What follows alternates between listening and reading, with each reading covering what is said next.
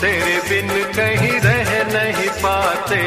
तुम नहीं आते तो हम मर जाते। भैया, क्या मधुर गाना है। जब लड़का लड़की के लिए गाता है तो यकीन जानिए, मधुरता सरसता के एकदम से सातवें आसमान पे पहुँच जाती है। लेकिन जब यही गाना एक लड़का दूसरे लड़के के लिए गाने लगे, तब तो भैया बादल फटा करते हैं। आज की घटना कुछ ऐसी ही दर्दनाक, खौफनाक टाइप की है।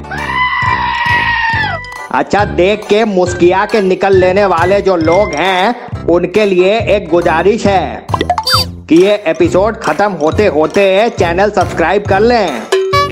नेक काम में देरी का है कि आए? हाँ तो किस्सा है अपने कानपुर का। यहीं के महाराजपुर थाने के गाँव के रहने वाले नवयुवक की अंदर की भावनाएँ अंदर ही अंदर खोल रही थी।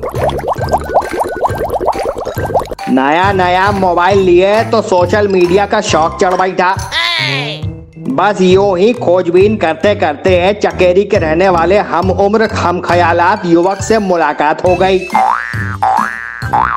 मुलाकात चैटिंग में और चैटिंग बातचीत में तब्दील हुई। बस बातों बातों में दोनों नवयुवक एक दूसरे को दिल दे बैठे। अब भला ये ठहरे दो जवान दिल। प्यार होते ही मिलन की भावनाएँ कुल बुलाने लगी।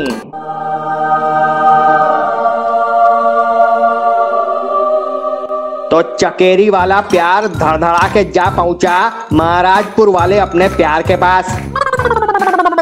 फिर तो भैया जो मिलाप हुआ है कि चार छह जगह तो बिजली ही गिर पड़ी। बस यहीं से मेल मिलाप का दौर चल निकला। वैसे भी चकेरी से महाराजपुर की दूरी है ही कितनी। लेकिन भैया, कहानी में ट्विस्ट है। प्रेम कहानी में विलन ना हो तो कहानी बेकार है।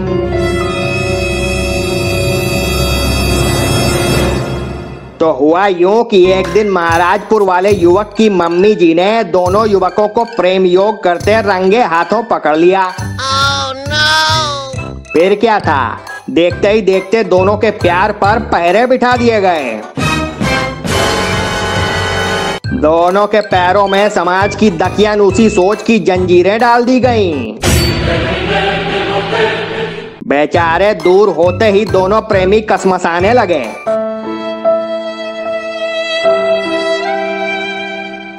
दम घुटने लगा। हालत तो ये हो गई कि एक ने फांसी लगाने की कोशिश कर ली तो दूसरे ने नस काटने की।